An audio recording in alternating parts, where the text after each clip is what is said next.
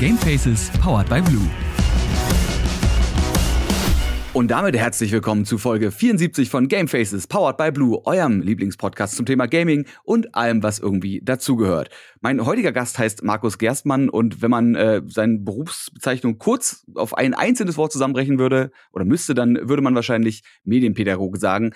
Er hat von 1989 bis 2002 bei der Diakonischen Behindertenhilfe gearbeitet, hat dann Lehraufträge an Hochschulen und Universitäten seit 1999. Da ist zum Beispiel die Hochschule Bremen dabei, die Uni Köln, die Uni Krems in Österreich ist äh, der Leiter und der außerschulische Bildungsreferent des Servicebüro Jugendinformation in Bremen seit 2001, hat 2003 bis 2010 bei der USK gearbeitet und seit 2006 auch Dozent für jugendliche Medienwelt, Medienkompetenz und Jugendgefährdung.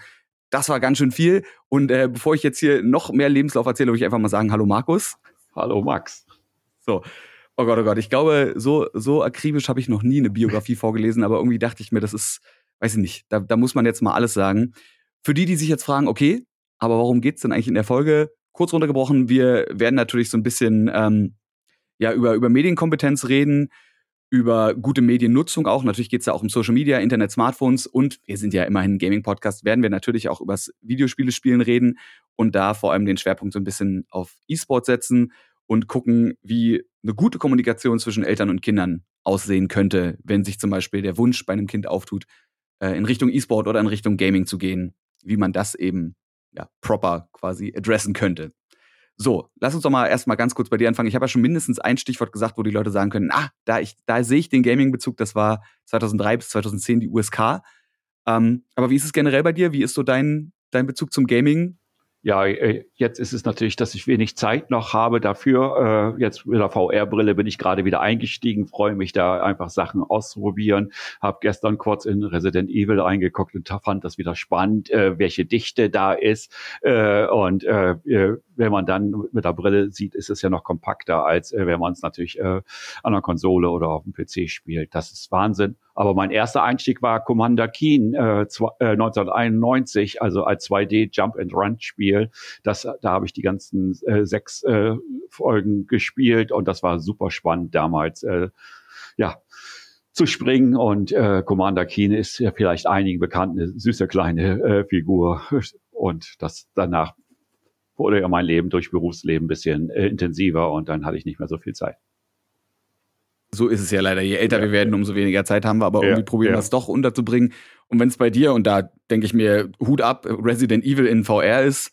Also ich habe, no joke, ich habe tatsächlich letzte Woche meine, meine PSVR mal ausgepackt, weil ich die mit dem Computer mal verbinden wollte. Und in der Packung war das Hardcase von Resident Evil 7 drin. Und ich habe direkt so ein, so ein Flashback gekriegt an das eine Mal, wo ich Resi 7 auf VR gespielt habe und mir dachte so, ja, nee, brauche ich nicht. Also nee, ich konnte dann ja mittendrin noch in der Session sagen, Leute, ihr wisst, ich habe ein bisschen Motion Sickness, mir ist jetzt schlecht, ich kann nicht mehr spielen. Das war eine gute Ausrede dafür, dass ich mir auch echt fast in die Hosen gemacht habe bei dem Spiel. Also VR und Horror ist eine ganz, ganz üble Kombi. Ja, aber ähm, es reicht dabei reinzugucken, ja. ja, auf jeden, auf jeden Fall. Apropos Horror und eventuell Dinge, die zu hart für andere Leute sind. Ähm, deine Arbeit bei der USK, was hast du da gemacht? Warst du da auch Tester oder? Nee, wir, äh, ich bin vom Land Bremen als äh, Jugend Schutzsachverständiger berufen worden. Das heißt, äh, wir sind äh, die Tester, sind ja diese Spiele, die die testen und den äh, Sachverständigen dann vorspielen. Und wir Sachverständigen müssen dann die Altersfreigabe machen äh, und sagen dann eben eine 0, eine 6, äh, 12, 16 oder 18. Äh, und da suchte das Land Bremen Menschen, die pädagogische Erfahrung haben, äh, äh Kenntnisse von äh, ja, äh, Spielen und äh, Entwicklungssoziologie. Was ist ein, für ein Kind äh, ab sechs äh, notwendig oder äh, äh, an Schutz oder was könnte sie beeinträchtigen in der Entwicklung. Und solche Sachen musste ich mitbringen. Und dann bin ich nach Berlin gefahren und habe ja mit den äh, die Tester haben gezeigt, was sie äh, für Spiele hatten. Und wir haben von Echtzeitangeln bis ja, ja Resident Evil, äh, Call of Duty, äh, vieles getestet und das war natürlich sehr beeindruckend. Wenn ihr darüber übrigens mehr erfahren wollt, würde ich euch hier an dieser Stelle Folge 14 dieses Podcasts ans Herz legen. Da haben wir Marek Brunner da, der ist der Bereichsleiter äh, im Testbereich der USK.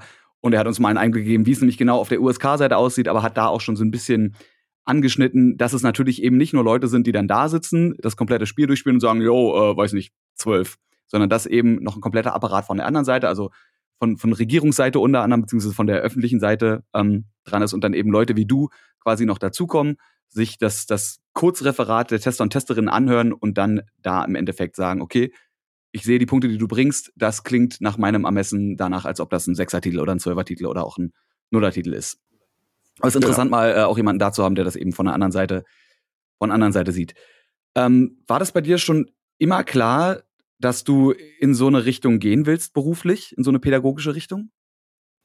Äh, pädagogisch war ich äh, immer schon in dem Bereich tätig. Ich habe erst eine Erzieherausbildung gemacht und dann auch in, im Bereich der Behindertenhilfe gearbeitet. Und äh, ja, als ich dann Anfang der 90er meinen ersten PC gekauft habe, damals ein 256er, äh, äh, also ein richtig altes Teil mit DOS, äh, äh, habe ich bin ich eingestiegen in die digitale Welt, äh, habe ja da auch die Games gemacht und wusste, dass äh, ich da was mitmachen möchte. Habe dann eine Ausbildung eben als Informationsorganisator gemacht. Das ist die Schnittstelle, Schnittstelle zwischen Programmierer und Anwender und mhm. habe dann soziale Arbeit noch drauf studiert und war die Nervbacke schlechthin an der, äh, an der Hochschule, weil ich gesagt habe, wie können wir soziale Arbeit digitalisieren? Also äh, soziale Arbeit, äh, lass uns mal drüber reden, fiese gesagt und äh, äh EDV 01, ja, nein, Strom an, Strom aus und habe das versucht umzusetzen und habe dann ja, mein 99 meine Diplomarbeit über die Bedeutung des Internets für die soziale Arbeit geschrieben, einer der ersten Arbeiten in dem Bereich. Und daraus habe ich dann mein Sprungbrett gemacht und bin äh, als Medienpädagoge eingestiegen. Gerade jetzt in einem Land wie Deutschland, wo wir internettechnisch immer noch hinterherhängen, bin ich beeindruckend, dass du 1999 bereits äh, da angesetzt hast. Und deswegen kann ich mir verstehen, wie das als nervig in Anführungszeichen rüberkommt. Wenn man sich heutzutage anguckt, wie die, äh, wie die Digitalisierung voranschreitet, möchte ich ehrlich gesagt nicht wissen, wie das damals aussah. Und wenn dann jemand gesagt hat, Leute, wir müssen da jetzt schon mal was machen, äh, und der Rest der Leute gesagt hat, ja, weiß ich nicht, fühle ich noch nicht so richtig. Ich habe eine Tagesschau von vor 20 Jahren auf meinem Rechner natürlich, die ich zeige, wo, wo ein Politiker sagt, wir müssen die Digitalisierung voranbringen, also dieselben Worte, die wir heute hören, äh, als Gag für so, solche Fortbildung. Aber und ich habe 99 wirklich die erste Fortbildung gemacht. Was ist eine E-Mail? Was ist CC? Was ist BCC? Äh, für Sozialarbeiterin. Mhm. Äh, und heute äh, ist es dasselbe, bloß dass ich das Wort TikTok dafür benutze. Was ist TikTok? Wie, äh, was machen die Jugendlichen da? Was ist Swipen? Und äh, all solche Sachen er erkläre ich heute. Ich mache dasselbe, bloß die Produkte sind die, äh, anders geworden. Das ist lustigerweise gut, dass du diese Überleitung bringst, weil das wäre genau das gewesen, was ich gesagt habe. Weil wenn du jetzt natürlich anfängst zu erzählen von, von alten Computern, könnte man natürlich jetzt direkt denken, oh Gott, was ist das jetzt irgend so ein Boomer, der uns irgendwie was erzählen will, was macht er in diesem Podcast? Gleichzeitig äh, gibst du aber, wie gesagt, auch Workshops und referierst in Schulen, eben unter anderem auch zum Thema TikTok. Da gab es zum Beispiel letztes Jahr das TikTok-Camp ja, 2021. Kannst du darüber ganz kurz mal oder auch von mir aus ganz lang mal was erzählen, was das genau war? Nee, äh, das machen wir erst im Mai. Auch das verschiebt sich natürlich alles durch die Pandemie. So. Das ist natürlich sehr, sehr schade. Mhm. Aber wir planen eben ein TikTok-Camp. Das heißt, äh, ich bin der Organisator, weil ich eben meine Boomer-Rolle äh, bewusst bin, natürlich. Äh, organisiere ich natürlich solche Gelder. Ich organisiere die Räume und habe dann junge Kolleginnen äh, dabei, die dann natürlich viel, viel fitter sind mit TikTok. Äh, aber wir, ich und meine Kollegen Kollegin, wir sind reden jeden Tag über TikTok, weil wir beide gucken. Äh, und äh, hm. ich finde das auch immer witzig, wenn die immer sagen, ja, alte Leute äh, kennen das nicht, sondern doch, man kann das kennen, wenn man Bock drauf hat. Und wir wollen in diesem TikTok-Camp junge Menschen zusammenbringen wir erzählen ein bisschen was über die aktuelle Welt. Was ist cool daran? Sollen die Jugendlichen uns erzählen? Welche TikToker finden sie gut? Äh, was für Highlights haben sie auf TikTok? Äh, die wollen wir dann, dass sie die vorstellen, zeigen. Und am nächsten Tag haben wir dann den ganzen Sonntag Zeit, wo wir äh, die äh, Menschen haben und die Technik, dass wir selber schneiden können, Tricks ausprobieren können, dass sie ein bisschen über Bluescreen-Verfahren kennen, die Schnitttechnik und so weiter, dass sie coole äh, Videos selber machen können. Also nicht das Thema belehren, sondern machen und beim äh, äh, Machen, äh, ja, Fragestellung machen. Wollen wir das jetzt veröffentlichen? Dann sind wir schon im pädagogischen Kontext, ohne den Zeigefinger zu erheben. Und das ist mein Ansatz. Ich habe keinen Bock, äh, den Jugendlichen zu sagen, was ihr richtig oder falsch machen sollt, sondern finde ein Bewusstsein, dass es dir gut tut. Und das ist eigentlich mein Ansatz. Du hast gerade eben schon gesagt, das ist, äh, man kann auch, egal in welchem Alter, sich mit allen Themen auseinandersetzen. Man muss nur Bock drauf haben. Und äh, da habe ich ein schönes Zitat von dir, beziehungsweise ein Zitat, wie du was anderes äh, zitierst, nämlich im Podcast von der Gesellschaft für Medienpädagogik und Kommunikationskultur hast du aus dem kleinen Prinzen zitiert. Und äh, das komplette Zitat habe ich nicht da, aber wenn man es jetzt runterbricht, ist der Satz, ähm, du musst, wenn du, wenn du das Meer besegeln willst, musst du quasi nicht Leute zusammensuchen, die Schiffe bauen können, ja, oder die dir Holz ranbringen für die Schiffe, sondern du musst einfach Leute ranbringen, äh, die Lust aufs Meer haben und der Rest passiert dann quasi ja von sich. Und jetzt ist die Frage, wie, wie förderst du, also wie findest du so eine Leute, wie, wie förderst du so eine Leute, wo du merkst, okay, die haben Bock die haben Sehnsucht auf mehr oder dann in dem Moment eben Sehnsucht auf äh, moderne Plattformen, zum Beispiel wie TikTok. Bei Erwachsenen ist es natürlich schwieriger, da wecke ich die Sehnsucht auch, äh, einfach weil ich sie abhole, einfach mit dieser Medienbiografie. Also wenn ich Seminare mit Erwachsenen mache, frage ich als erstes, was habt ihr mit 12, 14 gemacht? Und dann äh, frage ich, welche Poster hattet ihr im Zimmer? Welchen Star hattet ihr? In wen wart ihr verliebt? Äh, welchen äh, Film habt ihr geguckt? Und dann erzählen sie und die, äh, sie blühen alle sofort auf und äh, weil sie mhm. sich an, weiß ich nicht, an Tech Set oder äh, so eine Band erinnern und sagen, wir haben damals gekreicht, das, äh, und das wollen wir aufwecken. Und dann sage ich, genau dasselbe erleben junge Leute gerade. Warum wollt ihr den jungen Menschen das verbieten, dass sie solche tollen emotionalen Erfahrungen machen und, äh, und diese Türöffner zur Welt, das äh, auch nochmal, das finde ich auch so wichtig. Dann fängt man mit zwölf an, einen Film zu sehen, ein Musikstück oder ein Game und denkt, es ist mehr als meine Familie, als meine Straße, mein Stadtteil, sondern da ist was draußen, was cool ist, was ich werden will. Und dieses äh, ja, Aufblühen, dieses Begeistertsein, dann mitzunehmen und daraus äh, diese Energie von jungen Menschen zu nehmen, ey, du machst einen coolen Job vielleicht daraus, du machst, äh, lernst was fürs Leben, das ist doch genau die Botschaft, die wir nehmen können und nicht immer dieses negative, Medien sind scheiße, äh, das funktioniert nicht meiner Meinung nach, sondern Medien begeistern alle Menschen und dieses Eindringen in die Medien, also weil man einen Film geguckt hat, weil man jetzt mit der VR-Brille in eine ganze Welt getaucht ist, dann bin ich weg und habe äh, ein wunderbares Erlebnis. Und das versuche ich immer wieder den Menschen zu vermitteln, dass sie äh, sich mit Medien auseinandersetzen und dann kommen die anderen Fragen automatisch. Das heißt, quasi bei dir ist wahrscheinlich der, dein, dein innerer Drive, dich auch mit neuen Themen immer wieder auseinanderzusetzen, ist natürlich einfach deine persönliche Neugier, aber wahrscheinlich auch einfach das Menschliche, was mitschwingt, um zu gucken, okay, warum begeistert jetzt TikTok eben so viele Millionen Menschen. Da kann man ja, also eine Plattform wie TikTok, die kann man cringe finden oder da kann man sagen, ja, das ist irgendwie so Kiddie-Kram. Aber es ist, äh, selbst wenn es eine Plattform für jüngere Leute ist, es sind Millionen, wenn vielleicht sogar Milliarden, ich weiß jetzt die Zahl nicht, User und Userinnen da draußen, da muss ja irgendwas dran sein. Also anscheinend, äh, ja, kann man sich dem entweder komplett verschließen und sagen, nee, brauche ich nicht, oder wie du sagen, nee, ich bin neugierig, ich möchte wissen, was ist es denn jetzt genau, was die Leute an so einer Plattform wie TikTok oder an einem Spiel XY oder generell E-Sport zum Beispiel so fesselt.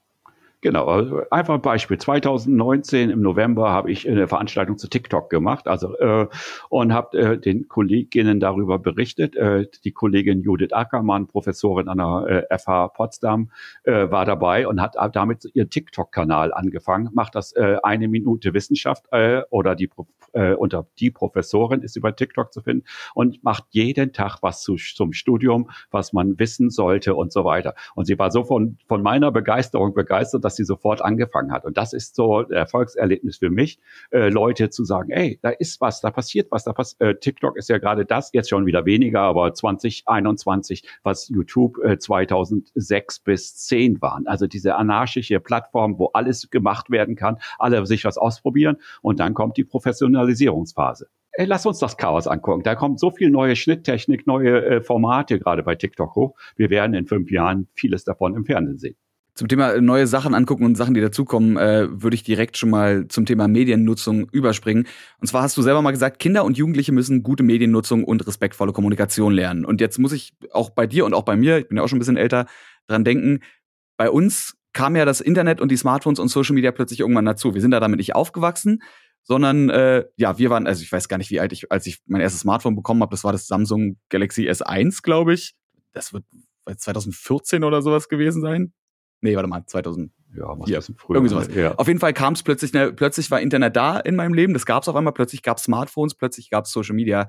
Und man konnte damit so als, als Digital Pioneer mit aufwachsen. Wohingegen natürlich äh, gerade Kinder, Jugendliche heutzutage, die sind geboren und es gibt halt YouTube einfach schon zu dem Zeitpunkt, wo die geboren sind.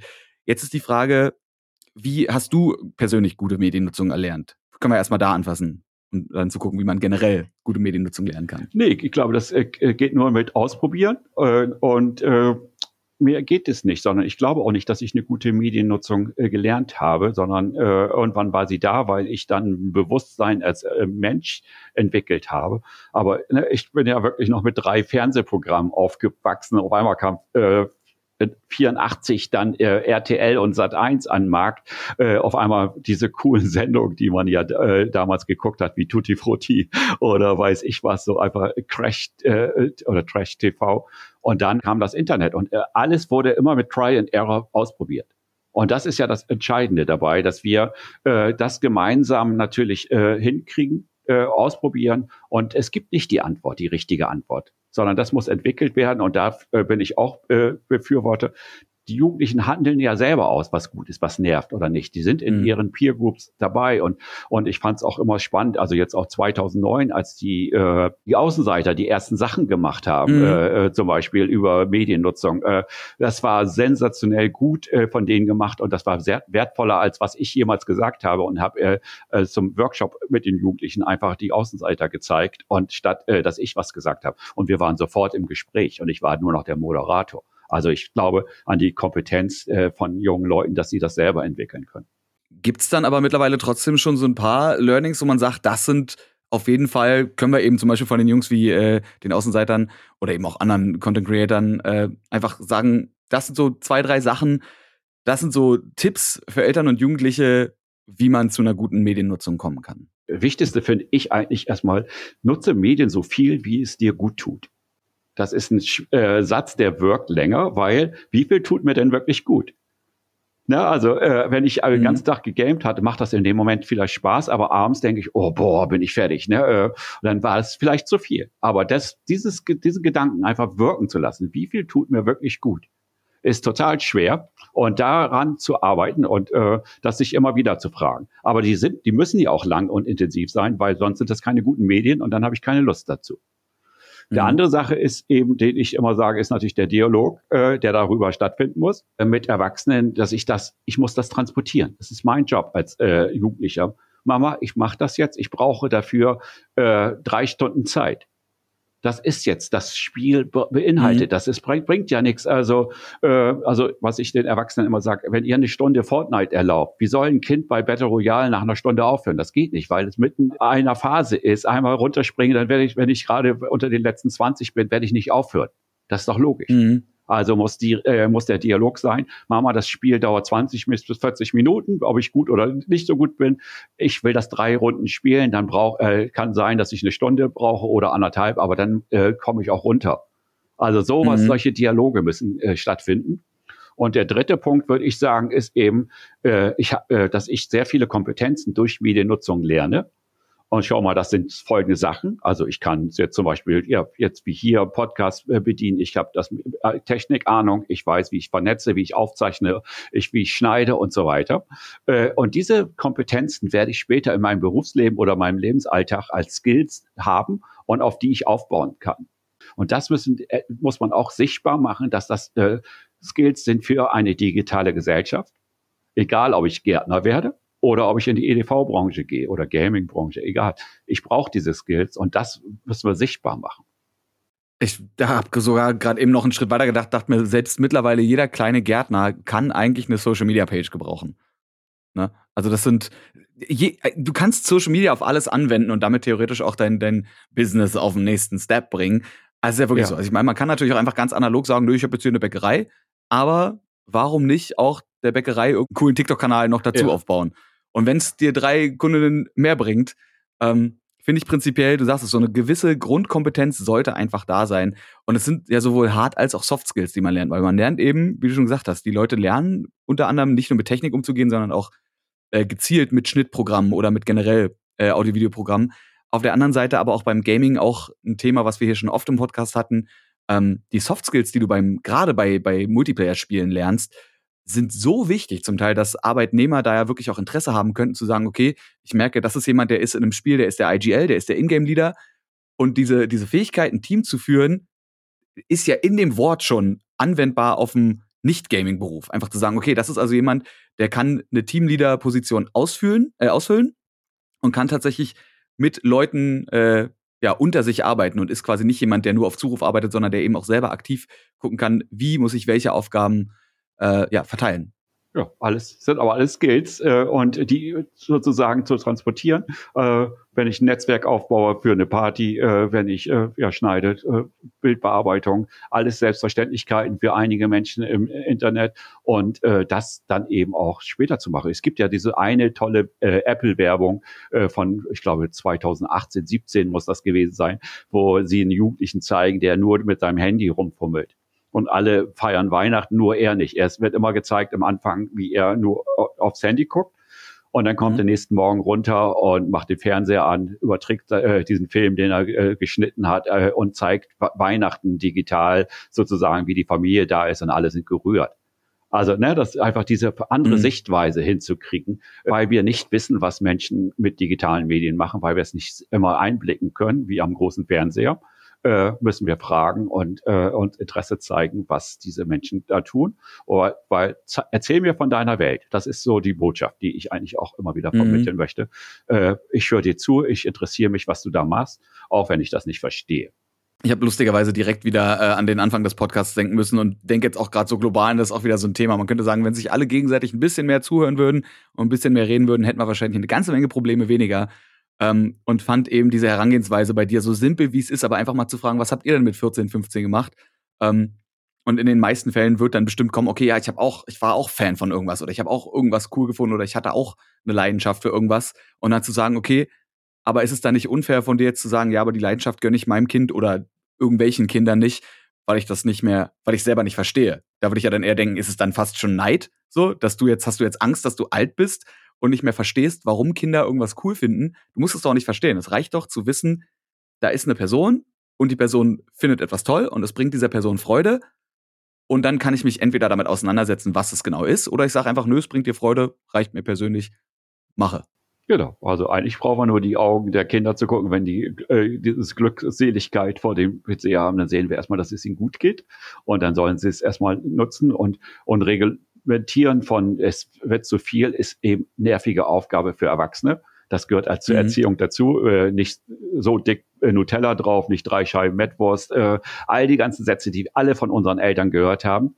Äh, das ist Elternaufgabe, das bisschen zu regulieren und Kinder sagen mehr und nochmal. Das ist ja eine Teletubby-Style, mhm. äh, again, again. Äh, aber das auch zu wissen und damit einfach ja ne, die Ruhe zu haben, mein, es geht, mein, wird meinem Kind gut tun, weil ich es vorher auch schon erzogen habe und viele äh, Sachen mitgegeben habe, bevor sie an, äh, mit digitalen Medien in Kontakt gekommen sind. Äh, die Grundlage wird ja in den ersten Lebensjahren äh, gelegt. Ist wahrscheinlich auch einfach so ein, so ein ewiges, also nicht ewig, weil irgendwann ist man auch als Kind mal erwachsen, aber so ein ewiges Tauziehen äh, zwischen Kindern, Erwachsenen und Jugendlichen, äh, wie du gerade eben schon gesagt hast, die Eltern probieren gegen zu reglementieren, einfach sind dieser Extrempol, mach lieber zu wenig. Die, die Kinder, Jugendlichen sagen, nee, ich möchte mehr. Und irgendwo findet sich dann wahrscheinlich ein hoffentlich gesundes Mittelmaß, äh, womit sowohl die Eltern zufrieden sind, die dann sich keine Sorgen darüber machen müssen, dass ihre Kinder komplett in irgendwas versinken, als auch die Kinder, die merken, ey, das ist ein gesunder Umgang mit dem Thema, was mich, sei es Social Media, sei es Videospiele, so kann ich das gesund äh, nutzen über eine gesunde Dauer, die, wie du schon gesagt hast, mir gut tut. Also sich zu ja. fragen, okay, wie viel tut mir eigentlich gut? Haben die Eltern vielleicht recht oder sind die Eltern zu vorsichtig und verstehen eben dann zum Beispiel auch bei Spielen die Grundmechanik nicht? Es gibt ja immer diesen, diesen Joke mittlerweile, dass so meine Generation vor allem, also ich weiß nicht, was ist die Millennials oder sowas, so wir werden eine Elterngeneration sein, die verstehen werden, dass man Online-Spiele nicht mittendrin pausieren kann. Ja. Das ist natürlich unpraktisch, wenn man sagt, so das Essen ist jetzt in dem Moment fertig, aber dann hätte man einfach vorher klarer kommunizieren müssen und äh, als Kind entweder sagen müssen, du Mutti, die Runde dauert jetzt halt je nach Spiel irgendwie 20 bis 45 Minuten. Und dann äh, sagt äh, das Elternteil, jo, Essen wäre halt in einer Stunde fertig. Guck halt dann, dass du nicht noch eine Runde anfängst, weil sonst haben wir in dem Moment ein Problem. Genau. Ja, ja und aber auch dieses Problem wäre in dem Moment gelöst gewesen. Hätte man vorher gesagt, um Punkt 13 Uhr musst du fertig sein und dann kannst du um 12.50 Uhr entscheiden, ob du jetzt nochmal in Fortnite vom Bus springst oder ob du vielleicht denkst, ja, 10 Minuten, weiß ich nicht, ja. knapp. Ja, genau, aber äh, aber das finde ich auch wichtig, dass die Eltern da auch flexibel sind, weil warum muss es immer um 13 Uhr das Mittagessen geben? Das ist ja auch eine gewisse Spießigkeit, sondern äh, die Familienkonferenz wäre ja sozusagen morgens, äh, was macht ihr jetzt die äh, nächste Zeit? Äh, wann mhm. wollen wir zusammen essen? Das äh, wäre dieser äh, partizipative Ansatz, der ja auch in der Familie gut wäre. Äh, und ich sage dann aber, ich will noch um äh, 14 Uhr spazieren gehen mit Vatern oder mit Muttern, äh, dann ist das auch eine Aussage und äh, da muss man sich äh, handelseinig werden. Mhm. Und da kann das Kind ja wunderbar spielen, wenn die Eltern spazieren gehen. Mhm. Also da die Kommunikation hinzukriegen, das fände ich auch sehr, sehr wichtig. Das glaube ich generell, wie gesagt, der, der wichtigste Punkt, einfach mal offen miteinander zu kommunizieren und eben, weil man kann halt auch nicht voraussetzen, dass jeder weiß, wie lange irgendwas dauert. So als mhm. Kind hat man vielleicht die, das Verständnis nicht dafür, dass ein Essen wenn es dann fertig ist, fertig sein muss, weil wenn es kalt wird, schmeckt es irgendwie scheiße. Oder ich meine, man gibt sich ja auch Mühe, als Elternteil ein Essen zu kochen und das ist dann irgendwie auch traurig, wenn dann keiner da ist. Genauso wie man als Elternteil eben nicht über jedes Spiel Bescheid wissen kann und eben dann nicht weiß, dass man Online-Spiele nicht pausieren kann oder man nicht weiß, dass eine Runde Fortnite entweder in 10 Sekunden vorbei ist oder eben, ich weiß jetzt gar nicht, wie lange der Durchschnitt ist, ich muss jetzt gerade eher an Apex denken, aber auch so ein Battle Royale, ne? ja, ja. auch eine Runde zwischen, zwischen einer und 25 Minuten liegen kann. So. Und das weiß man ja auch als, als Mensch, der spielt, selber nicht vorher, wie gut es läuft. Genau. Ja, aber ich finde auch äh, wichtig, äh, lustig als letzten Gag, so, weil meine, äh, ich habe ja auch äh, erwachsene Kinder jetzt und äh, damals hatte ich ja die ganzen Konflikte auch. Also so typisches Beispiel, äh, die haben dann äh, ICQ und MSN damals benutzt, äh, die ganze Zeit geschattet oder bei Knuddels, äh, vielleicht ja auch noch mhm. bekannt. Äh, und ich kam nach Hause, sie saßen zu zweit auf dem Sofa, beide mit äh, Laptop auf dem äh, Schoß und äh, guckten Abschlussklasse. Das war ja da, äh, in den Nullerjahren äh, diese äh, mhm. Fernsehsendung, wo die äh, alle gesehen. Ja, und die haben nicht mit mir geredet. Ich habe gefragt, wer hilft mir beim Essen? Und sie haben nur drei Fragen gehabt. Äh, was gibt es? Wann ist es fertig? Und ich muss gleich nochmal weg. Und kein, nix, keine Reaktion. Und dann habe ich eben auch gesagt, okay, dann nehme ich einen Laptop von der Arbeit nochmal mit, damit wir äh, wieder dasselbe Spiel und bin dann in den Chat gegangen und habe dann im Chat, obwohl sie im selben Raum waren, äh, geschrieben, Essen ist fertig um einfach mal eine Ebene zu verändern. Und hat, äh, sie haben sich tierisch aufgeregt, dass ich nicht mit ihnen rede. Und dann waren wir aber im Gespräch und fanden das eigentlich lustig, äh, weil äh, ich eben so, sie ein bisschen geärgert habe. Und da einfach mhm. auch auf einer spaßigen Ebene ranzugehen, statt immer, ja, das ist aber normal, dass Kinder eben nicht helfen wollen. Ist doch los. Ja, aber du hast ja in dem Moment auch äh, vor allem gezeigt, dass du willig bist, dich auf ihr Level klingt falsch, auf, auf ihre Art der Kommunikation mal einzustellen und eben zu ja, sagen, okay, ja. pass auf, ich komme jetzt mal in den Chatroom rein, so, ich gucke mir das mal an. Muss natürlich nicht immer so sein, ne, weil man ja vielleicht auch gerade als Jugendlicher sagen will, so, nee, ey, sorry, Alter, das ist jetzt mein Ding. Ähm, andererseits könnte es auch sein, ey, Papa, Mama wollte nicht mal eine Runde mitspielen. Das ist aber, das ist in jeder Beziehung zwischen Eltern und Kindern natürlich was Unterschiedliches. Aber ich glaube ja. prinzipiell die Bereitschaft zu zeigen und zu sagen, so, ey, ich guck mir das einfach mal an. Ich tu das nicht als, ja, du hängst die ganze Zeit vorm Rechner ab, sondern äh, die Bereitschaft zu zeigen, so, ich möchte wenigstens mal gucken, was dich daran eigentlich fasziniert. Das ist ja, das ist ja schon mal ein Zeichen, wo ich mir denke, okay, das würde mir ja als Jugendlicher oder als Kind auch sagen, okay, vielleicht kann ich Mama und Papa doch noch mal eher erklären, was es damit auf sich hat und dann kommt eine Kommunikation zustande und dadurch dann, wie gesagt, werden einfach viele Probleme direkt gelöst oder kommen gar nicht erst zustande. Ja, aber da sind wir ja genau bei den akzeptablen Hobbys. Da geht der Vater oder die Mutter mit, also beim Reiten oder beim äh, Fußball. Mhm äh, und sind begeistert und gucken zu, was das Kind kann. Warum mache ich das nicht mit äh, digitalen Le äh, Lebenswelten? Das ist auch immer ein Wunsch von, äh, von mir, dass die Kinder ihre Eltern mitnehmen und äh, ein, äh, äh, machen Kompromiss. Einen Tag bin ich alleine drinne und den anderen Tag nehme ich dich mal drei Stunden äh, mit äh, durch, über die Gamescom mhm. und zeig dir mal eben äh, die neuesten Spiele. Du stellst dich auch an und äh, musst dir mal einfach, wenn du den IA-Riesenstand mit Sportgames siehst, äh, weil mhm. das vielleicht elternkompatibel ist, äh, was für eine äh, Grafik, wie cool das äh, aufgemacht ist.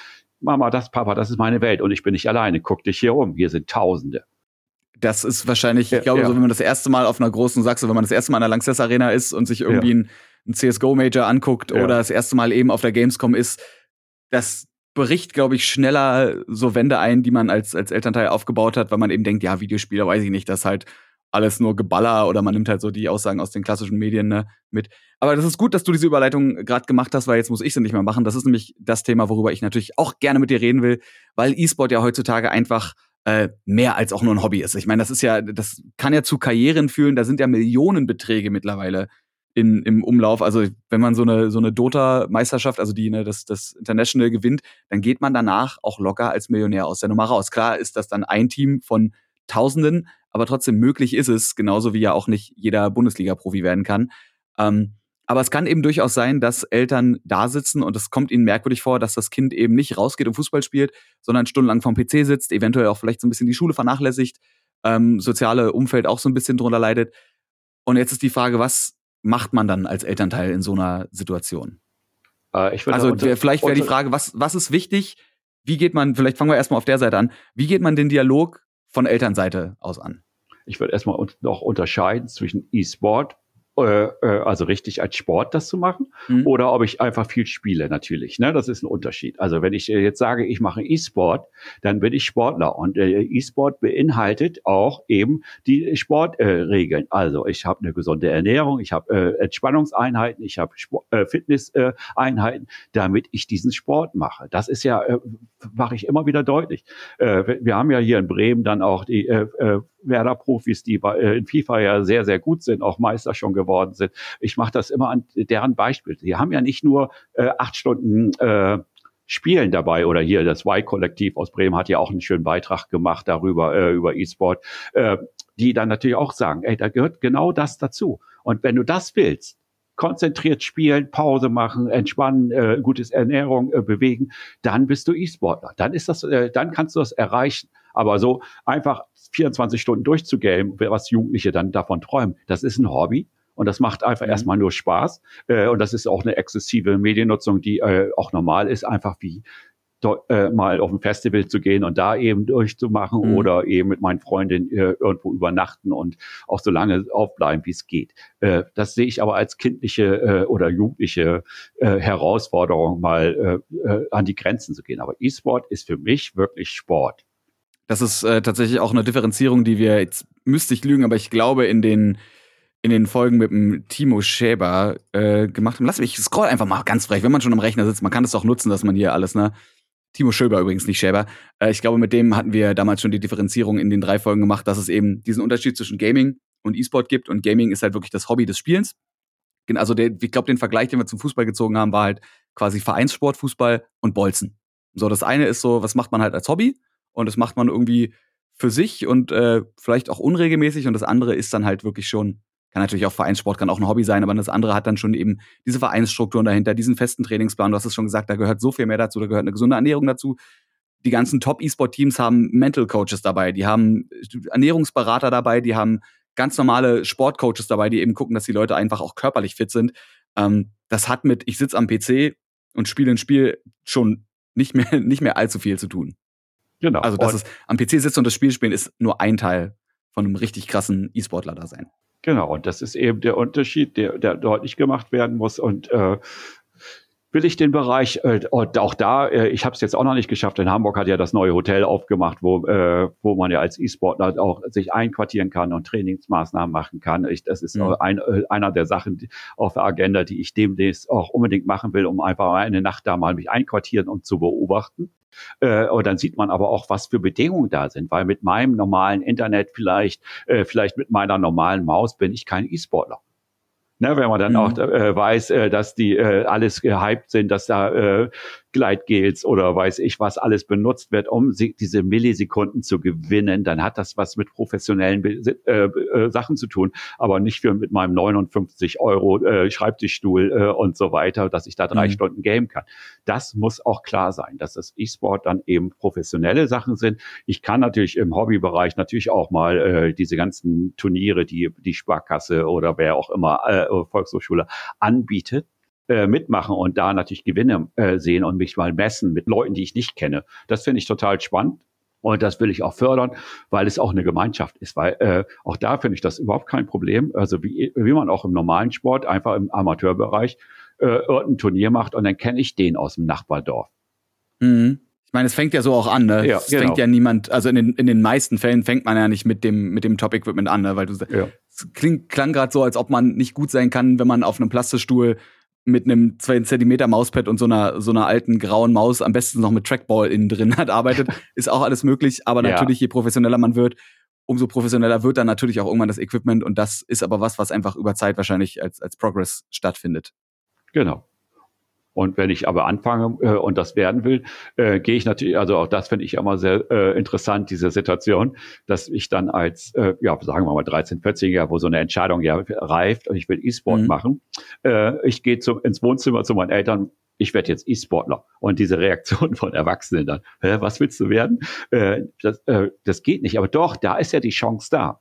Es ist die mhm. Chance da. Und wenn wir wissen, als äh, dann Fortnite äh, die äh, Wildcards äh, zur Verfügung gestanden hat, wie viele Jugendliche in ganz Deutschland um diese Wildcards gespielt haben und einfach versucht haben, diese Wildcard zu kriegen und dann ja der Österreicher dann äh, seine drei Millionen da gewonnen hat. Ne? Davor waren so viele Jugendliche, die versucht haben, diese Chance zu haben. Aber das ist genau wie du ja das Begriff äh, auch schon gesagt hast. Es wären nicht alle Sport, äh, Profis, jeder von uns äh, oder viele von uns haben ja auch eine Sportart mal versucht und äh, erfolgreich zu werden. Aber dann werde ich irgendwann, weiß ich, da bin ich an mein Limit gekommen. Das ist ja auch eine sehr wichtige Erfahrung. Mhm. Wie kann man denn theoretisch rangehen? Also wir, wir gehen jetzt mal wirklich von dem Fall aus, dass man sagen will, ich möchte mein Hobby, Videospiele, da möchte ich irgendwie mehr draus machen. Man muss ja auch nicht direkt Profispieler werden. Es gibt ja auch genug Leute, die einfach auch nur so semi-gut in einem Spiel waren, aber dann gemerkt haben, Moment mal, in der E-Sport-Branche, es gibt ja, hatten wir ja auch im Podcast schon, es gibt ja so viele Jobs noch abseits von, hey, ich bin gut in dem Spiel. Ne, man kann ja auch, also gerade viele Coaches sind nicht zwingend immer die, die auf dem besten Level spielen. Man denkt ja immer, ja, um Coach zu sein, dann muss man auch mal Weltmeister gewesen sein. Muss man nicht. Ich kenne viele Leute, die, die coachen und die persönlich selber irgendwie bei Valorant dann in, in Eisen, nicht in Eisen, aber so in, in, in Gold 2 rumgammeln, was halt jetzt nicht unbedingt ein Rang ist, wo man sagt, oh, das, der ist aber wirklich gut in dem Spiel.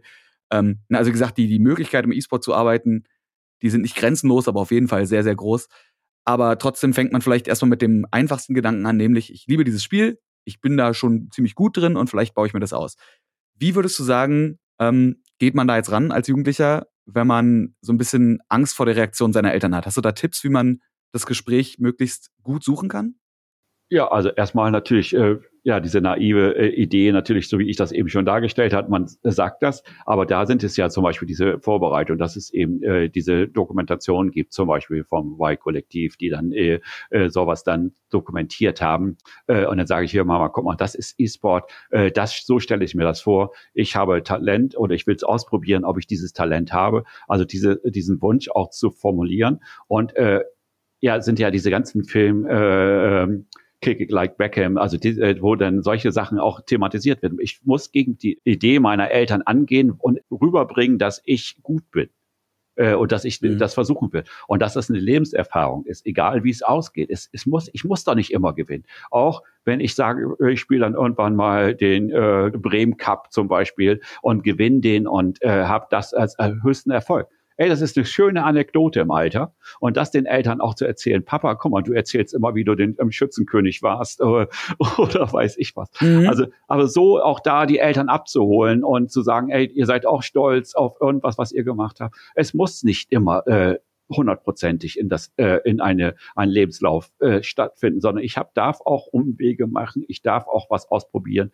Äh, das ist die Idee, die äh, ich auch für mein Leben habe. Ihr seid auch nicht äh, hundertprozentig äh, gerade gelaufen in eurem Leben.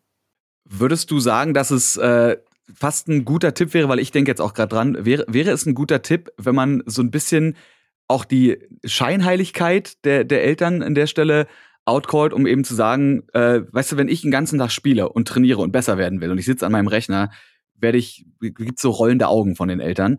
Aber wenn jemand den ganzen Tag auf dem Fußballfeld steht und auf ein leeres Tor schießt, um seine, um seine Torschüsse zu verbessern, da zuckt halt niemand. So, das interessiert halt niemand, das ist okay, soll er doch machen. Wäre das okay zu sagen, so, guck mal, da ist irgendwie eine Diskrepanz. Das eine ist gesellschaftlich akzeptiert und bei dem anderen, obwohl es technisch gesehen irgendwie ähnlich ist, außer dass vielleicht die Bewegungskomponente irgendwo fehlt, ähm, das andere wird halt, ja, nicht, nicht positiv beäugelt. Wäre das okay oder wäre das zu, zu dreist? Also meinst du, das würde aus dem Gesprächskontext nicht wirken, weil es halt dreist wirken würde? Doch, äh, also ich habe ja heute Morgen gerade vor Studierenden noch äh, sozusagen über Mediensucht äh, referiert äh, und gesagt, und da habe ich eben eine Folie dabei, dass ich einen äh, Zieleinlauf vom Ironman äh, habe weil Sport auch was mit Zeit zu tun hat, mit extremer äh, Vorbereitungszeit, mit einer äh, Zeit, die ich verbessern will, schneller werden will. Und das hat was mit Training und Ausdauer zu tun ja, es ist ein anderes Hobby und ich muss meinen Eltern aber dann eben auch neben dem Sachen machen, dass ich mich dafür jetzt engagiere, äh, dass ich eben auch diesen Ausgleich habe. Das ist ja das, was die Eltern am meisten äh, Angst haben, Gesundheit und Schule. Mhm. Und wenn ich den Eltern schon äh, sage, äh, eine Antwort gebe, guck hier, mein Zeugnis ist äh, eben so, dass ich durchkomme, äh, ich für mein Berufsziel, was ich irgendwie später habe, äh, reicht äh, dieser Abschluss äh, wäre eine Idee. Und die zweite Idee ist eben, ja, ich bin doch noch weiter im Sportverein oder ich bewege mich oder ich habe Folgendes vor. Also, dass wir da eine Antwort finden. Das nicht alles erfragen müssen, sondern dass sozusagen ich als ein kleines Konzept gemacht habe äh, für mich, wie mein Leben äh, in nächster Zeit ablaufen will, weil ich äh, erfolgreich im Game sein möchte und dann eben ja das schon präsentiere, statt äh, zu warten, bis die äh, mit den ganzen anstrengenden Fragen kommen. Ab wann denkst du, sollte man das Gespräch suchen mit den Eltern oder auch mit den, mit den Kindern, ja, je nachdem, auf welcher Seite man ist? Also 13, 14 finde ich, äh, glaube ich, ein ganz interessantes Alter, weil es dann ernst wird, also äh, achte Klasse, äh, was, wo, wo ja diese Berufsorientierung äh, ist. Und da muss ich ja mit meinen Eltern drüber reden. Und die wollen ja, dass ich abgesichert bin. Die wollen, dass ich äh, eine Berufsausbildung habe, die trägt für das ganze Leben. Auch die Geschichte von Bill Gates, äh, Mark Zuckerberg, das sind alles Geschichten, wo ich als Vater äh, negativ darauf reagieren würde. Kind, du sollst studieren, mhm. du sitzt in deiner Garage bei Bill Gates. Mark Zuckerberg, warum bewertest du mit Hot or Not Hot die äh, Frauen auf dem Campus? Und äh, er hat das gemacht und die Eltern wollten wahrscheinlich, dass er studiert und anständig studiert. Also es sind ja gerade diese Lebenslaufbrüche, die dann auch zu Erfolg führen können. Also es sind mhm. ja nicht immer nur arbeiten, arbeiten, arbeiten, lernen, lernen, lernen, sondern es sind ja auch gerade die kreativen Menschen. Und äh, ich gucke mir gerne diese äh, Start-up-Firmen an äh, oder auf diesen ganzen Events, die in jeder Stadt gibt, was da für junge Leute sind, was, was sie erzählen, wie sie zum Erfolg gekommen sind. Finde ich super spannend. Aber auch, es sind ja auch die äh, Worst-Case-Geschichten, ne? Fucking äh, äh, Night oder wie heißen sie dann, wo Misserfolge äh, erzählt mhm. werden. Weil jeder von uns hat Misserfolge. Und aus diesen Misserfolgen wurde ja dann Scheiße, es ist ja boah, jetzt scheiße geworden, ich ärgere mich richtig, ärgere, ärgere, ärgere. Oh, ich habe eine Idee, wie ich das besser mache und zweites Mal. Also die amerikanische Geschichte, wie es dann immer heißt, so mhm. ne, auf die Fresse fallen, wieder aufstehen und noch besser werden. Prinzipiell ja einfach auch aus Fehlern lernen, was ja, ja genau, ein ja. sehr, sehr globales Konzept ist, dass man eben, dass es wahrscheinlich sogar besser ist, auch mal einen Fehler zu machen, weil ich glaube, wenn du als, als junger Mensch immer nur Erfolge hast, ähm, und dann dein Leben lang daran gewöhnt bist, dass alles nach, nach deinem Wunsch verläuft oder nach deinen Vorstellungen und dann passiert irgendwann mal was, dann klappt irgendwann mal was nicht, kann das natürlich sein, wenn du keine gute Supportstruktur um dich rum hast, dass sich das komplett bricht. Weil zum ersten Mal in deinem Leben irgendwie was nicht klappt. Ja. Und du dann das ganze Ding, was du dir aufgebaut hast, in sich zusammenbricht, weil du dir nie vorstellen konntest, Moment mal, es kann auch mal nicht funktionieren. Ja, also vielleicht ist es generell gar nicht mal so schlecht. Ist natürlich wünschenswert, dass das bei allen Leuten so läuft, wie sie sich vorstellen aber dass eben Fehler machen auch akzeptiert werden sollte und dass eben mhm. auch eine Entscheidung wie zum Beispiel zu sagen, ey, ich möchte E-Sport ausprobieren, prinzipiell nicht direkt verneint wird, sondern man sagen kann, okay, die Chance darin, erfolgreich zu werden, ist jetzt auch nicht so super hoch, aber die Chance, das nächste erfolgreiche Startup zu gründen, ist genauso niedrig oder ähnlich niedrig. Ne? Also warum nicht auch da einfach mal was ausprobieren, wo man merkt, okay, das ist es oder das ist es nicht und daraus ein Learning mitzunehmen, zu merken, okay, ich möchte aber auf jeden Fall trotzdem in diesem Bereich bleiben, was kann ich zum Beispiel machen, welche Ausbildung oder welches, welchen Studiengang, der vielleicht auch meine Eltern so ein bisschen mehr beruhigen würde, kann ich machen, der aber gleichzeitig diesen Faktor, okay, Mama, Papa sind happy, ja, oder Eltern generell sind happy, äh, aber ich kann trotzdem irgendwie im Gaming arbeiten, sei es eben jetzt die, die, die langweiligste Rolle, zum Beispiel, wenn man so ein Accountant ist in so einer Firma. Dann hat mhm. man, ne, ich meine, es ist an sich ein Business-Studium, aber man arbeitet trotzdem immer noch im Gaming-Bereich. Und es gibt ja auch Leute, die finden Accountant-Berufe, ne, persönlich ist es nicht, aber es gibt ja Leute, die machen gerne Zahlen. Warum sollten die dann nicht Accountant bei irgendeinem E-Sport-Team werden? Und ich glaube, da einfach zu gucken, okay, es gibt dieses Feld und ich probiere es jetzt in einer Richtung raus und kann dann gucken, ob das überhaupt mein Feld ist oder vielleicht werde ich sogar erfolgreich. Und wenn nicht, wie kann ich vielleicht trotzdem in diesem Bereich, also in diesem Bereich Gaming jetzt zum Beispiel, bleiben. Aber lass uns mal noch ein bisschen weiter darüber reden, wenn wir jetzt wirklich mal aktiv ums, ums äh, äh, über das E-Sport-Thema reden. Und wir haben jetzt wirklich den Fall, dass wir jetzt eine, eine Person haben, eine Jugendliche, die sagt, ähm, yo, ich probiere das jetzt aus, ich möchte jetzt wirklich gut ins Spiel XY werden. Ähm, kann ja ganz schnell passieren, dass eben aus Training schon eine Sucht entsteht, dass es eben zu viel passiert. Jetzt wäre die Frage, wie kann man als Elternteil unter anderem oder auch einfach als Person, die sich das von außen anguckt, sagen, ähm, hier setzt man Grenzen. Also was wären so gute Grenzen, die man setzen kann, die weder das Wachstum auf der einen Seite beeinträchtigen, äh, beeinträchtigen aber auf der anderen Seite sicher gehen, dass daraus eben nicht eine Überbelastung und eventuell sogar eine Sucht wird. Also klar, da ist es genau der Trainingsplan. Also jeder Sportler kriegt einen Trainingsplan äh, und da stehen feste Zeiten drin. Und dann eben die anderen Sachen auch zu machen zum Ausgleich. Da, äh, und da ist natürlich der Wunsch der Eltern, natürlich die Schule und äh, Gesundheit oder auch Zeit mit Freunden und Familie. Und äh, das ist immer auch der Faktor, den wir immer bei Mediensucht ja dann auch abfragen. Sind diese anderen Bereiche auch abgedeckt oder ist nur diese eine eine Bereich äh, das äh, Entscheidende? Dann wird es ja auch kritisch, weil ich, wenn ich dann nur noch in dieser Medien-Gaming-Bereich äh, äh, unterwegs bin, kann das sehr, sehr schnell äh, brechen. Wir kennen ja alle diese äh, Bilder, Pizza bestellen, äh, in Mülleimer pinkeln, weil es äh, nicht aufstehen will. Mhm. Aber dann sehen wir einfach, da ist, das ist nicht im Einklang das ist nicht im Einklang mit normalen Leben. Okay, also hättest du theoretisch irgendwie so zwei, drei, zwei, drei feste Punkte, wo man sagt, das sind so die wichtigen Sachen. Also du hast schon gesagt, äh, Trainingszeiten, feste Trainingszeiten wäre ein Ding. Ähm, das andere ist zu gucken, dass man einen Ausgleich hat und quasi auch ohne das Medium überleben kann. Und noch irgendwas oder waren ja, so die, also und ja und diese Ehrlichkeit ist, äh, weil problematisch wird es ja, wenn du dann anfängst so, sozusagen zu verheimlichen, dass du nicht äh, sagst, du spielst nicht und du spielst doch äh, oder mhm. du äh, äh, lässt Sachen sausen, weil du eben noch was machen willst, äh, die Party am Wochenende und mhm und du sagst, nee, äh, ich muss game äh, und, und da nicht die Prioritätenliste setzt. Wenn das ein Turnier ist, ist das klar. Aber einfach nur so zu game, äh, um einfach Zeit zu vertreiben und da draußen ist was anderes, wo andere deine Leute auch noch sind, dann wird's kritisch. Dann, weil dann ist es ja nur noch fokussiert aufs Game, sondern da muss die mhm. Breite sein. Okay, also es gibt natürlich auch Leute, die sind einfach sozial nicht so, so fit, aber wenn man theoretisch merkt, das ist eine Person, die normalerweise auch gern mal auf eine Party gegangen ist, ähm, also wenn man einfach merkt, da ist ein, ein Shift irgendwie.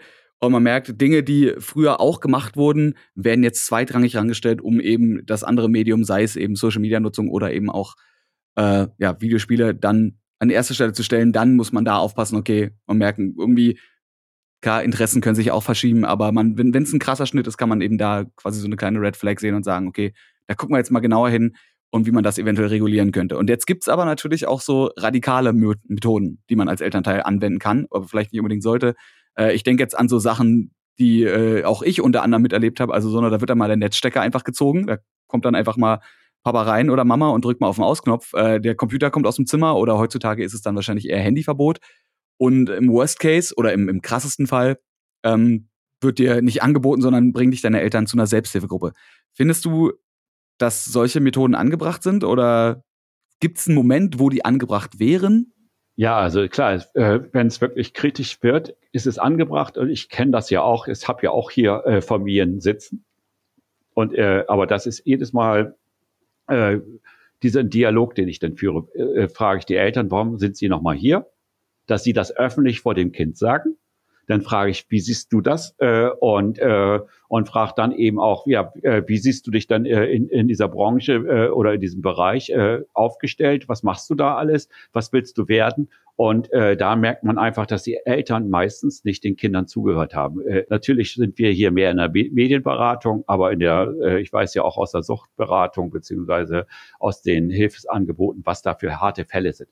Aber ich finde das wichtig, äh, immer wieder äh, klar zu machen, dass die Eltern äh, in so einer Situation auch vielleicht sehr, sehr hilflos sind. Die sind überfordert. Mhm. Äh, diese Ohnmacht, die sie spüren. Ich komme an das Kind nicht mehr ran, was natürlich auch durch die Pubertät bedingt ist, weil ich habe gar keinen Bock mehr, mich mit meinen Eltern vielleicht auseinanderzusetzen. Und wenn die noch mehr nerven und immer mehr Druck machen, dann muss ich ausweichen. Aber wenn ich ein bisschen Luft dem Kind lasse, dann kann es ja auch kommen und erzählen. Also da auch dass ich, ich versuche dann Erwachsene eben auch, äh, die Erwachsenenarbeit, Elternarbeit, die finde ich sehr, sehr wichtig, dass ich den Eltern äh, sage, ihr Kind ist in Ordnung, äh, gucken Sie sich das an, äh, vertrauen Sie Ihrem Kind. Wenn es wirklich ganz äh, dramatisch ist, dann sind wir natürlich da und wir können ein Gespräch machen, also ein Erziehungsberatungsgespräch für die Eltern, äh, dass sie einfach mal das Sachen und das das System läuft ja meistens so, dass die Eltern funktionieren. Es wird das Essen gemacht, es wird das, äh, äh das Zimmer aufgeräumt, wenn das Kind dann vielleicht doch weg ist und so weiter. Mm, Wäsche äh, das, wird gewaschen und was ja, alles. Der mhm. ganze Service läuft aber das Kind äh, kann sich einfach fürs Game hinsetzen. Wenn ich das nicht mehr mache, muss es selber äh, aktiv werden. Warum, wenn das Kind um 18.30 Uhr nicht zum Armbrot jeden Tag nicht kommt, dann mache ich nichts mehr zum Armbrot. Und dann sage ich auch, äh, würde ich auch symbolisch sagen, Schatz, wir gehen heute essen, lass das Kind doch allein. Das kann ja mit dem sich selber eine Stulle schmieren. Äh, mhm. Wir gehen, machen uns das schön. Äh, da das auch der, dieser Schritt von Erwachsenen ist, äh, mein Kind wird groß, ich bin nicht mehr wichtig in der Erzie also nicht mehr wichtig, ja, nicht mehr wichtig in der Erziehung, weil das meiste getan ist. Ich bin ja noch ein Gesprächspartner auf jeden Fall, aber äh, ich muss nicht mehr erziehen, sondern ich muss noch vielleicht ein bisschen korrigieren oder ein bisschen äh, feilen. Mhm. Aber mehr ist das äh, Grundgerüst ist ja da. Und ich gehe mache jetzt was für mich als erwachsene Person mit, mit meinem Partner äh, und die gehe raus, gehe ins Kino und so weiter. Und dann muss, kommt das Kind eben auch in die eigene Bedrohung, dass es selber für sich sorgen muss. Und äh, das finde ich auch wichtig, dass so Wachsen äh, stattfinden kann. Äh, und wir haben es meistens in, in eine äh, problematische Situation in einem System Familie, wo auch Eltern äh, Unterstützung brauchen. Aber da wäre es quasi wahrscheinlich einfach wichtiger, dass man von, von Elternseite aus einer führenden Position eher in so eine Beraterposition reinrutscht. Ne? Und nicht mehr sagt, das ist jetzt so, wir machen das jetzt so, sondern dass man eben guckt, okay, ich gebe dem Kind so viel Freiheit, wie ich geben kann. Und erst wenn es kurz davor ist, auf die Schnauze zu fallen, greife ich vielleicht dazwischen, außer wenn ich merke, dass auf die Schnauze fallen tut vielleicht nicht mal weh, sondern ist vielleicht hilfreich. Wobei das abzuschätzen, dann kann man auch nicht wissen, wo, wo wird es schmerzhaft und wo ist es vielleicht wichtig, dass äh, man Kinder und Jugendliche auch einfach mal einen Fehler machen lässt Viele kennen das von ihren Eltern wahrscheinlich. Äh, ich habe eine Freundin, die hat einen ersten zwölfjährigen Sohn natürlich gehabt und da hat sie immer erzählt, Markus, helf mir bitte, der spielt und spielt und guckt nur noch YouTube und weiß ich was und dann diese Musik, die äh, äh Jugendliche jetzt gerade mit 12, 14 hören, die wir vielleicht als Mutter auch nicht hören wollen, wenn äh, die Rapper dann von Bitches und sowas äh, äh, mhm. singen. Da ist ein Konflikt äh, natürlich auch da, weil das Kind versucht, eine eigene Rolle zu finden in der Familie und genau das Gegenteil von der Mutter die vielleicht einen Anspruch hat, wie in diesem Fall. Dann hat, äh, sagte ich immer, ey, ich habe, hab, wir waren, ich kenne das Kind ja, und ich sage, das ist in Ordnung, das ist ein normales Kind. Äh, ne, Anti zu dir, aber es ist normal. Jetzt ist es zwei Jahre her, äh, jetzt ist er 14, jetzt trifft er sich mit äh, ja, Freunden, Freundinnen übernachten zusammen und äh, dann hatte ich jetzt erzählt, dass ich von einer anderen Freundin weiß, dass der 14-Jährige schon eine äh, eigene Freundin hat und äh, da bei der Freundin übernachtet. Nee, mein Kleiner soll das nicht. Also da sieht man ganz klar, da ist die Mutter, die mhm. das Kind nicht groß werden lässt, weil sie eben noch nicht bereit ist. Äh, oder das Kind macht den normalen Weg. Ja, als Freund äh, oder als Berater ist es ja total schwer, Eltern dann auch äh, vom Kopf zu stoßen und sagen, du bist der Fehler. Ja, aber da theoretisch zu sehen, du sagst es schon, ne? das ist ja da brauchen dann auch die Eltern vielleicht noch mal eine Stufe drüber. Irgendjemand, ja. der da therapiert und sagt so, ja, nee, dein Kind ist cool so, bei dir liegt jetzt ja. in dem Moment der Fehler. Ja, und, und das ist auch so, was ich auch, ich mache ja viele Elternabende auch und, und da stehe ich wirklich, ey, eure Kinder sind gut. Sie sind ja engagierte Eltern und ich, äh, sonst wären sie nicht auf dem Elternabend wenn Sie äh, und extra rausgekommen abends, um sich mit dem Thema auseinandersetzen. Also sind Sie engagiert. Dann gehe ich davon aus, dass Sie eine engagierte äh, Erziehung dem Kind gemacht haben. Jetzt ist es aber zwölf und jetzt ist der Bruch da, weil das Kind will nicht mehr von Ihnen was wissen. Das ist Pubertät. Aber das ist ja auch was, wo ich mir denke, haben wir, haben wir das mittlerweile nicht gelernt, dass in der Pubertät einfach genau dieses Grenzen ausreizen passiert, dass genau man prinzipiell einfach gegen alles ist, weil man sich selber finden will, weil wenn man nicht irgendwann mal alles hinterfragt, sondern mit allem mitgeht, kann man sich doch persönlich gar nicht entwickeln. Oder? Das, also ich hätte jetzt gesagt, ja, dass gerade das ja, ist in der Pubertät so wichtig, dass man eben. Ja, intellektuell ist das, wissen das alle. Aber wenn dein Kind auf einmal diesen Liebesentzug macht, du hast ja dann sozusagen als Mutter zwölf oder Vater zwölf Jahre schöne Zeit mit dem Kind gehabt, wo es so süß war, und auf einmal wird das abweisend und ätzend, also im positiven Sinne natürlich, Pubertät. Mhm. Äh, und das ist ein Verlust und, äh, und in dem Moment äh, ist das Handeln der Erwachsenen auch nicht rational. Ja, verständlich. Und, und, nee, und deswegen äh, bräuchte es eigentlich immer jemanden von draußen, der sagt, ja, du, das ist genau. okay, weil wie gesagt, ich, ne, ich denke mir jetzt auch so, es ist doch, ich würde hoffentlich als Elternteil mir in dem Moment denken, ey cool, mein Kind fängt an, Sachen zu hinterfragen. Na klar, irgendwann denke ich mir so, okay, Mama, Mama, ruhig, ist schön, dass du Sachen hinterfragst, aber du kannst dir in dem Moment jetzt auch mal eingestehen, dass ich vielleicht doch mal was besser weiß als du.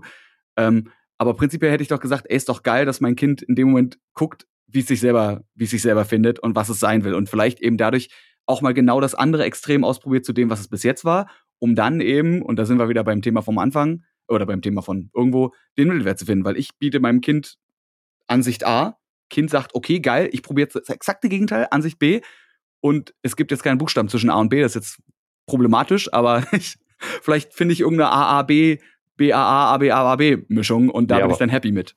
Aber da gibt es, äh, finde ich total schön, so ein Wertequadrat. Äh, das hat von Schulz von Thun äh, entwickelt. Also vielleicht will das ja jemand mal nachgoogeln. Aber das ist total schön, weil es gibt einmal den Wert äh, äh, Medien nutzen und einmal den Wert Medien nicht nutzen. Also der, äh, der den Wert, äh, wenn es das zu viel von Mediennutzung ist, ist, ist man vielleicht medienabhängig.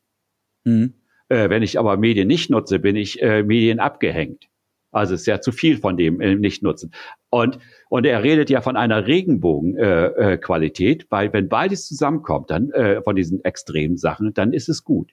Also, dass ich Medien nutze so, dass ich nicht abgehängt bin und auch nicht abhängig bin. Mhm. Also das, der, der hat dieses Quadrat, ne? Also äh, muss man sich mal angucken. Das ist wirklich, ich finde das sehr, sehr hilfreich für viele Sachen. Und äh, das ist dann in der Mitte, äh, wenn man das dann so äh, schräg gegenüberstellt, ist das dann äh, diese Regenbogenqualität. Heißt, wir nutzen die Medien, was ich ja vorhin gesagt habe, so viel, wie mir gut tut. Und so viel, wie einem gut tut, ist halt auch was, was man natürlich nicht von Anfang an wissen kann, sondern was man eben auch mal herausfinden muss, indem man vielleicht einfach auch doch mal zwölf Stunden hintereinander zockt und dann am Ende merkt so, oh, es Essen wäre vielleicht auch mal eine geile Idee. So, ja. oder vielleicht auch einfach mal kurz rausgehen oder sich auch einfach mal strecken. Aber das sind ja Dinge, die äh, hoffentlich, das ist einfach eine Kompetenz, die mit der Zeit kommt, äh, wo ich jetzt gedacht hatte, vielleicht kriegen wir das von anderen Medien, können wir die irgendwann mal auf Gaming anwenden. Aber das, äh, ja, vielleicht hilft da nur mehr zocken. Dadurch, ja, dadurch aber, rausfinden, wie es läuft. Mehr zocken und mehr reden. Ja, aber äh, wir gucken einfach die äh, Geschichte an von Jugend. Äh, äh, die damals in den äh, 100 Jahren waren das die Wanderbewegung, da sind die nur wandern gegangen. Dann kamen äh, die Beatles, äh, dann äh, und so weiter. Es gab ja immer diese exzessive äh, Trennung von Erwachsenen äh, äh, und Jugendlichen, dass die was anderes mhm. gemacht haben. Und das finde ich eben, äh, es ist immer dasselbe. Das heißt, äh, dass wir, äh, dass wir genau äh, äh, diese Jugendphasen äh, wahrnehmen und äh, akzeptieren und die müssen auch anders sein als die von Eltern. Äh, und das Schlimmste ist ja eigentlich äh, für die Kinder, dass die Eltern heute noch schon viel zu viel Verständnis von haben. Äh, dass mhm. sie alles verstehen oder dabei sein wollen und dass die Erwachsenen auch nicht äh, erwachsen werden wollen, sondern auch immer einen auf Jugendliche machen und gar nicht den Freiraum Jugend äh, äh, sozusagen den Jugendlichen über, überlassen. Das ist ja auch nochmal eine äh, problematische Nutzung. Das habe ich auch gerade überlegt, weil ich, ich denke mir so, ich meine, äh, meine Mutter war 23, als sie mich bekommen hat. Das heißt, wenn ich mit 23 ein Kind bekommen hätte, wäre mein Kind jetzt also, ich hatte gerade erst Geburtstag, wie alt bin ich geworden? 32. Äh, dann wäre mein Kind jetzt neun. So, und hatte dementsprechend, würde es wahrscheinlich heutzutage schon zu Genüge Videospiele spielen, wenn es sich denn dafür interessiert. Und natürlich auch schon Social Media nutzen, irgendwie. Ja. Weil, also ich bin mir ehrlich gesagt nicht sicher, ne? aber ich denke so, ähm, aber ich benutze das ja auch noch alles. So, ich denke jetzt mit 32 nicht, dass ich irgendwie so ein Opa bin, sondern ich, ich, ich mache mein Geld unter anderem damit, dass ich Videospiele live auf Twitch streame, so, weißt du, oder ja. in einem Podcast über Videospiele rede und natürlich auch dementsprechend aktiv Social Media nutze. Vielleicht auf eine andere Art als ein Jugendlicher heutzutage, aber irgendwie im Endeffekt sind wir auf den gleichen Plattformen und den Großteil der Memes verstehe ich trotzdem noch. Ja, genau. Ähm, und da denke ich mir, aber wäre das, wäre das jetzt cool oder wäre es jetzt nicht cool fürs Kind, weil das Kind natürlich ist wahrscheinlich abhängig davon, was man zu eine, was man für eine Einstellung oder für, eine, für ein Verhältnis zu den Elternteilen hat. Weil auf der einen Seite könnte man denken, ey geil, in meinem Fall jetzt eine Papa findet es auch cool, ich kann mich mit dem austauschen oder ich kann dem mal was zeigen und der versteht es und der ist dem Ganzen offen gegenüber. Auf der anderen Seite könnte man aber natürlich auch denken, so, oh, du, ich dachte, das ist jetzt mein Space, so Videospiele, kannst du mir den bitte, bitte überlassen, weil sonst habe ich gefühlt nichts, wo ich denke, das ist meins. Weil ich dann denke, nee, das habe ich, das habe ich, weil mein Vater das halt macht. Ähm, und dann ist es natürlich schwer, was für sich selbst zu finden. Aber gibt es da irgendwie einen Mittelweg? Lassen, einfach lassen. Äh, okay. Das ist genau einfach die entspannte Sache. Du machst dein Ding, ich mach mein Ding. Ich muss nicht alles verstehen, aber ich habe Interesse an dir. Du erzählst mir von deiner Welt, ich erzähle dir von meiner Welt.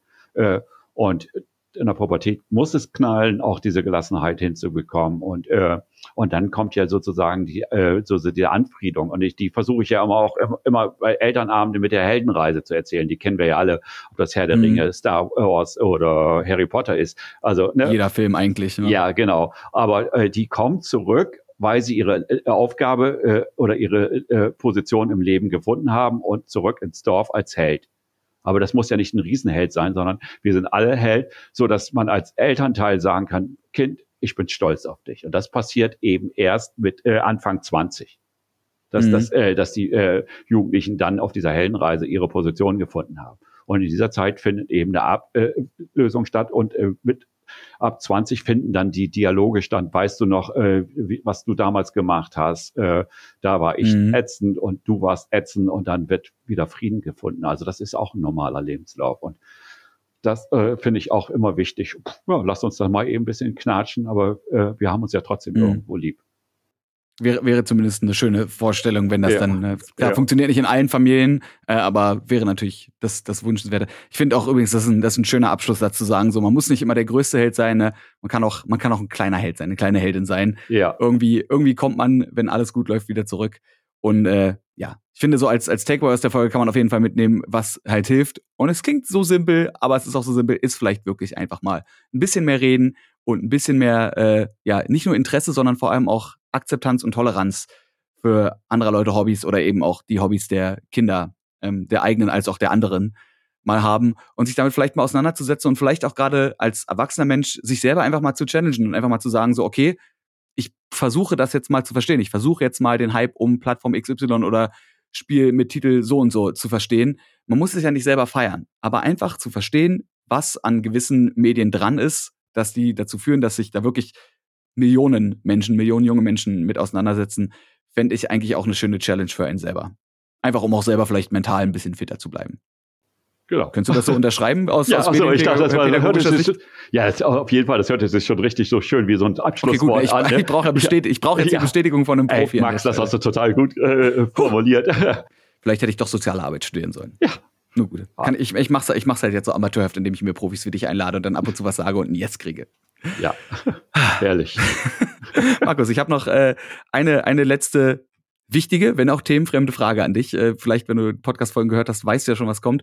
Ich wüsste natürlich von dir jetzt gern zum Abschluss der Folge noch einmal, ob du ein Lieblingstier hast ähm, und sei es ein nicht Standardtier, wo du einfach sagst, so das ist ein Tier, das mag ich besonders oder das finde ich besonders interessant oder darüber habe ich letztens erst was gelesen.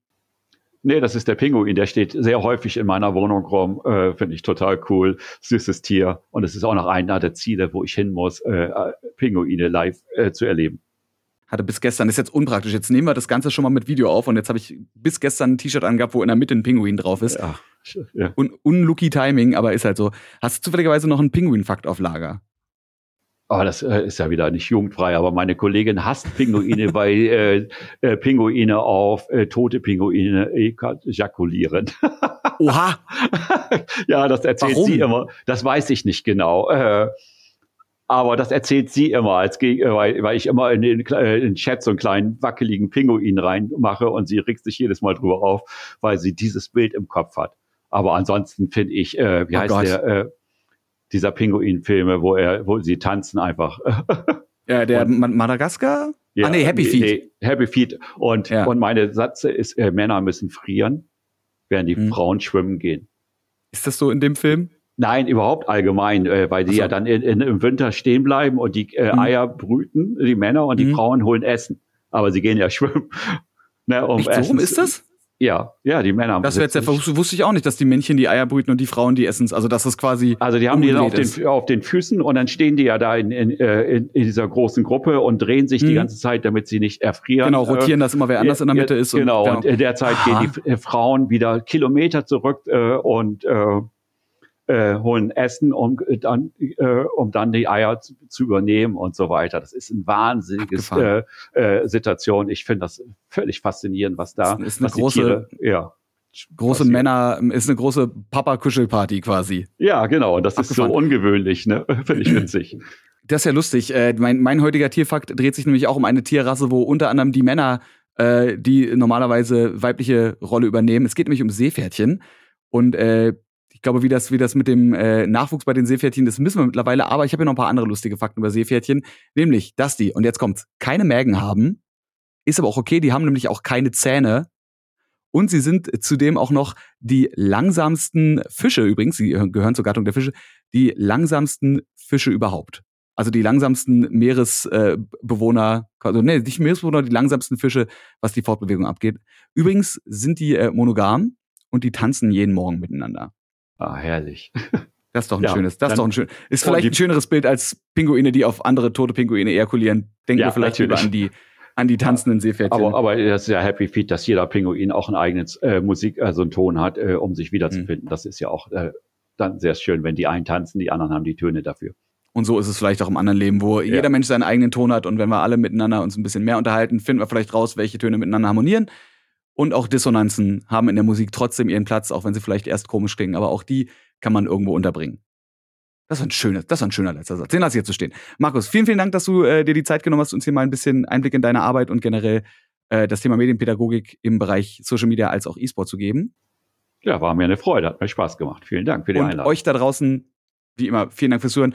Wenn ihr mehr von Markus sehen wollt, ähm, könnt ihr ihn tatsächlich entweder auf seiner Website Markus-Gerstmann besuchen oder du hast auch einen Instagram-Account, Mager, wie mager, also wie, wie dünn, HB.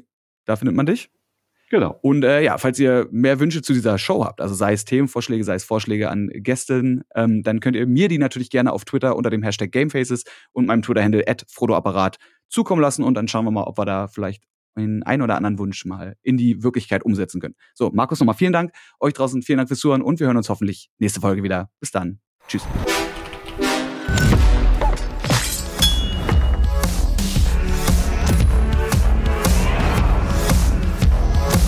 Game Faces powered by Blue.